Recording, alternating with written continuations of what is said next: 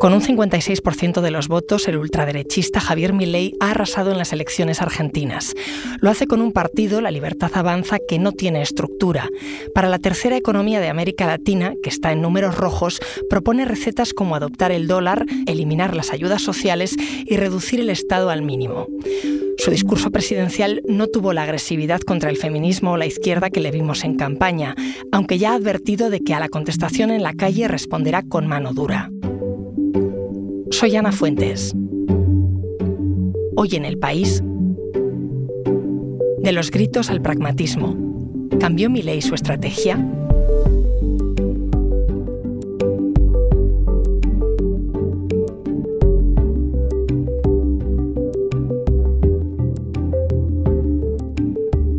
Hola Fede. Hola Ana, ¿cómo estás? Federico Rivas es subdirector del País América y ha cubierto las elecciones en Argentina. Oye, después de una campaña de guerra cultural contra el feminismo, hablando de la casta, del marxismo, cuéntame en qué se ha enfocado Javier Milei en su discurso presidencial. Bueno, Milei ha aparcado un poco todos esos puntos que, vos planteás, ¿no? que estaban más relacionados a la guerra cultural que él proponía a la Argentina y se ha concentrado sobre todo en dos ejes, el eje inseguridad y el eje economía. El eje inseguridad es un eje que interesa más a su votante y el eje economía es lo que él va a tener que resolver con, mayor urgencia, ¿no? O sea, si él pretende, como dijo ya, reconstruir Argentina, tiene cuanto antes que, que bajar la inflación, que está en el 140%.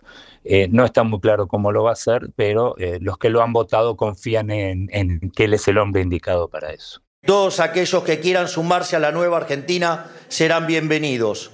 No importa de dónde vengan, no importa qué hayan hecho antes, no importa qué diferencia tengamos. Este que escuchamos es Milei en ese discurso justo después de ganar, de arrasar. ¿Qué significan sus palabras, Fede? Bueno, él, abre los brazos supuestamente a, los políticos que quieran sumarse a su proyecto. Lo que pasa es que eh, yo, a ver, mi, percepción es que ese, ese, discurso fue mucho más duro de lo que la gente esperaba, ¿eh? porque directamente dice, voy a gobernar para la gente de bien, por ejemplo. ¿no? O sea, bueno, ¿cuál es la gente que no es de bien? ¿Quién, quién decide quién está dentro y quién está fuera del proyecto. O sea, él incluso espera que la calle se va, se va a calentar y se adelantó que ha coordinado con el futuro jefe de gobierno de la Ciudad de Buenos Aires de qué manera la policía va a, controlar esas protestas. ¿no? Bueno, yo creo además eh, que, este 56% de los votos que, obtuvo el domingo eh, lo convencen de que tiene una gobernabilidad asegurada, ¿no? Algo que yo creo que sin apoyo de otros partidos políticos no, no va a conseguir. Su partido, La Libertad Avanza, es un partido nuevo. ¿Tiene estructura para gobernar si no le apoya nadie? No tiene estructura para gobernar eh, sin apoyo porque no tiene ni diputados ni senadores, no tiene ni un gobernador que pertenece a su fuerza. Él está obligado a, armar algún tipo de, pacto, al menos en el Parlamento. Eh, va a ser imprescindible el, apoyo que le pueda dar el PRO, que es el partido de, Mauricio Macri. Eh, sin esos acuerdos difícilmente podría llegar a sacar las reformas más importantes, que son reformas estructurales que requieren todas pasar por el Congreso. Tenemos problemas monumentales por delante. La inflación, el estancamiento, la falta de empleo genuino, la inseguridad, la pobreza y la indigencia. Antes mencionabas que la inflación en Argentina es del 140%. Mi ley se autodenomina como liberal libertario. ¿Cómo va a arreglar eh, esa inflación y el hecho de que cuatro de cada diez eh, argentinos es pobre? Bueno, a ver, lo que él plantea sobre todo es, la dolarización. Ese, es como su, caballito de batalla contra la inflación. eliminando el Banco Central y la posibilidad de emitir moneda, considera que el mercado naturalmente eh, va, a tender a bajar la inflación. para reducir el déficit, que es la otra pata que él ha prometido atacar, eh, dice que va a reducir el Estado a su mínima expresión, o sea, hoy, hoy ya ha adelantado que va a privatizar todas las empresas públicas que pueda, va a despedir empleos públicos, va a eliminar ocho ministerios, entre ellos el Ministerio de Educación, el de Salud, el de desarrollo social, y ahí enganchamos con otro problema que va a tener, que es el de la, de la pobreza. No, no, él asegura que por lo menos en un principio no va a reducir las ayudas sociales, que en Argentina son enormes, prácticamente cuatro de cada diez familias reciben algún tipo de aporte del Estado, eh, pero claro, reducir esas ayudas eh, implica dejar a mucha gente a intemperie y sobre todo agitar la calle, o sea que ahí va a tener que ir con mucho cuidado.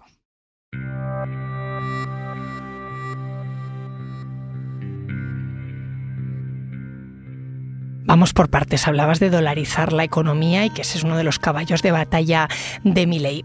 Pero Argentina está en números rojos. ¿Qué margen tiene para hacer eso? Bueno, la dolarización, eh, desgraciadamente, la manera más fácil de hacerla es llevar al país a una hiperinflación.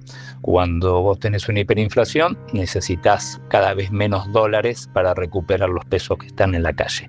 Ese es el miedo que hay eh, es un medio creíble porque esa fue la estrategia de Menem en los 90. Cuando él, eh, cuando él aplica la convertibilidad uno a uno del dólar con el peso, veníamos de una, una hiper. Eh, y después, bueno, a reducir el Estado vendiendo empresas públicas. Por un lado achicase el gasto y por el otro eh, entra dinero fresco a las arcas producto de, esas ventas. Y después va a haber seguramente una, una, reducción de los aportes a los fondos de jubilación y pensiones. Ya ha dicho que está dispuesto a volver al modelo de, pensiones privados, las AFJP, que fueron la estrella de los 90, y que el kirchnerismo se encargó de dar marcha atrás y volver a nacionalizar el sistema. Me estás hablando de la estructura económica que quiere para Argentina, pero ¿y para la población sin recursos plantea alguna alternativa realista? No ofrece ninguna alternativa. Él como, como liberal, eh, él confía en el efecto derrame de la economía. Esto es, si, si hay crecimiento del PBI, los ricos van a ganar más dinero, ese dinero en algún momento empieza a derramarse hacia abajo y, termina finalmente impregnando la base de la pirámide es un modelo muy cuestionado y sobre todo es un modelo que en caso de triunfar necesita mucho tiempo y ese 40% de personas que están en pobreza, si al mismo tiempo dejan de recibir ayudas sociales, eh, no van a tener mucha paciencia. Vale, entonces me hablabas de dolarización, de reducir ayudas sociales y también de adelgazar el Estado al mínimo y liquidar el Banco Central. ¿Eso se puede hacer, por cierto? Bueno, eh, él dice que sí, evidentemente. Eh, lo que pasa es que después las personas que están manejando específicamente ese tema al final de la campaña empezó a relativizar las posibilidades. Entonces lo que dicen, bueno, no es tanto eliminar el Banco Central, sino eh, eliminar su capacidad de emitir moneda. A ver, existen países en el mundo que han eliminado el Banco Central, pero para que se den una idea, Kiribati, Tuvalu, Palaos, Micronesia y las Marshall, o sea, son, son esos países que tienen economías microscópicas y Argentina es la, es la segunda economía de Sudamérica. En esta nueva Argentina no hay lugar para los violentos, no hay lugar para los que violan la ley para defender sus privilegios. Así se refería mi ley a la violencia para proteger eh, privilegios. ¿Qué quería decir? Bueno, él, evidentemente espera que todo lo que, lo que pretende transformar eh, va a generar mucho descontento social. Eh, él cuando habla de privilegios se refiere sobre todo a los políticos, a los empleos públicos, a la gente que según él viven del, del Estado y son como los responsables de que este país haya entrado en decadencia si él cumple con todo lo que pretende, eh, la calle se va a calentar. Entonces está advirtiendo, ¿eh? el que las hace las paga, es su frase de cabecera, ¿no? Da a entender, que el que salga a la calle va a ser reprimido. Lo que pasa es que en Argentina el derecho a la protesta está garantizado por la Constitución Nacional, o sea que él va a tener ahí también algún tipo de, de tensión, en última instancia, con la Corte Suprema, por ejemplo. O sea que promete mano dura contra la disidencia, contra quienes protesten contra él, pero ¿qué va a hacer mi ley para solucionar la inseguridad en la calle? Un problema para la gente que él mismo ha dicho que es monumental. ¿Tiene alguna propuesta? No, a ver, eh, la verdad que no tiene muchas herramientas, ¿no? Eh, más que agitar esto de la mano dura. Eh, su candidata a vicepresidente, ahora futura vicepresidenta, Victoria Villarroel, es una persona negacionista de la dictadura, es hija de militares, con familiares condenados por delito de humanidad, y es un poco la cara de esa seguridad que él promete. La medida más polémica eh, es de sacar a las Fuerzas Armadas a la calle, o sea, eh, derogar una ley que hasta ahora impide a los militares hacer acciones de seguridad interior, es una ley del año 83 eh, con la regreso a la democracia para garantizar la sumisión de las Fuerzas Armadas a los civiles, y el anular esa norma implicaría poder sacar militares a, controlar las calles. Yo creo que eso es lo, eso sería como su apuesta de máxima, pero dudo mucho que pueda adelantar eso. Ahora me sigues contando, Fede. Enseguida volvemos.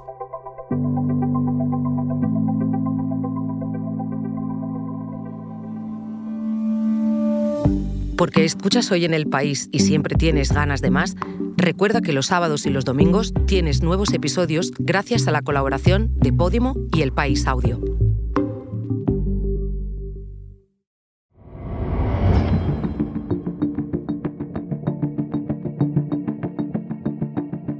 Estábamos charlando, Fede, de cómo pretende mi ley encauzar dos grandes preocupaciones en Argentina, la inseguridad y economía, y también de los pactos necesarios para conseguir mejoras. ¿Le ha pedido algo al gobierno saliente? Sí, ha sido muy claro, lo dijo en la noche de sus discursos. Eh, lo que le pide específicamente es esto. Al gobierno queremos pedirle que sea responsable, que entiendan que ha llegado una nueva Argentina y que actúen en consecuencia, que se hagan cargo de su responsabilidad hasta el final del mandato del 10 del 12. Es una petición poco común. ¿Por qué destaco esto? Bueno, porque a mi le, le preocupa que en estas tres semanas que quedan de transición el gobierno termine dilapidando lo poco que queda en pie. Es, eso. Entonces le está diciendo, las medidas que tomes ahora son responsabilidad tuya. El gobierno le ha dicho, no, no, ahora eh, lo que vaya de aquí al 10 de diciembre te corresponde. En cualquier caso, Massa ya adelantó eh, que lo entra en una nueva etapa política y anoche mismo ya estaba circulando que pedía licencia o renunciaba. ¿eh? Entonces, este, Massa lo que ha dicho es que todo lo que sigue de aquí en más les corresponde a ustedes. Massa, ministro de Economía, candidato del peronismo, el gran perdedor de estas elecciones. Eh, pero ¿dónde está el presidente, Alberto Fernández? Bueno, suponemos que está en Olivos, ¿no? que es la residencia oficial, y de vez en cuando ir a la, a la Casa Rosada. Eh, es un presidente totalmente ausente, ya ha dejado la gestión en manos de Massa y la campaña en manos de Massa. Ahora, eh, perdida la, elección, eh, supongo que se, se ocupará de ordenar la, transición, pero no va a ser más que eso. Es alguien que ya no tiene ningún tipo de, de poder de decisión real.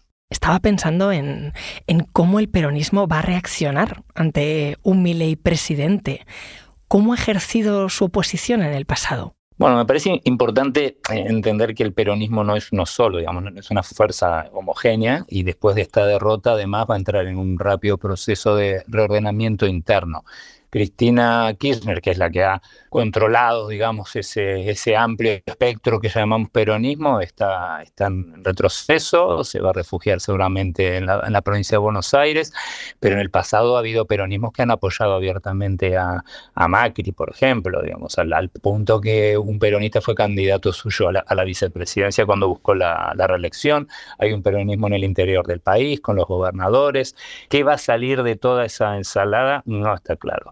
Por otro lado, bueno, la, transición es, es, muy corta, ¿no? Tiene solo tres semanas para armar un, gabinete, tiene parte de esos nombres en la cabeza, pero no todos, y evidentemente está en el punto de, de mira tanto adentro de Argentina como afuera.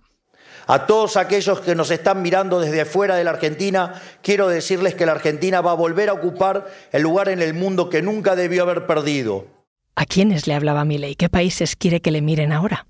Bueno, él ha sido muy claro en ese sentido. dijo que sus principales aliados van a ser Estados Unidos, Israel y una, una lista larga, media etérea, que no está muy clara, que él llama el, mundo libre. ¿no? Este, en cualquier caso, ya ha dicho que no va, no va a tener relaciones con China eh, y con Brasil, al que considera un país comunista. Eh, se lleva muy mal con, con, Lula. Lula es todo lo que él no quiere ser. Hoy tuvo incluso una, una llamada con Bolsonaro, donde estaban muy, muy contentos ambos y sonriendo. Eh, pero bueno, China y Brasil son los dos principales socios comerciales de Argentina y no le va a ser tan fácil romper relaciones ¿no? Él, insiste, bueno, no, no, son relaciones entre privados las que va a haber entre ellos, pero yo no voy a hacer nada por fomentarlo, ¿no? Bueno, un poco desconociendo cómo funciona el comercio internacional, los acuerdos de, de libre comercio, los tratados, etc. Fede, gracias. No, Ana, gracias a vos.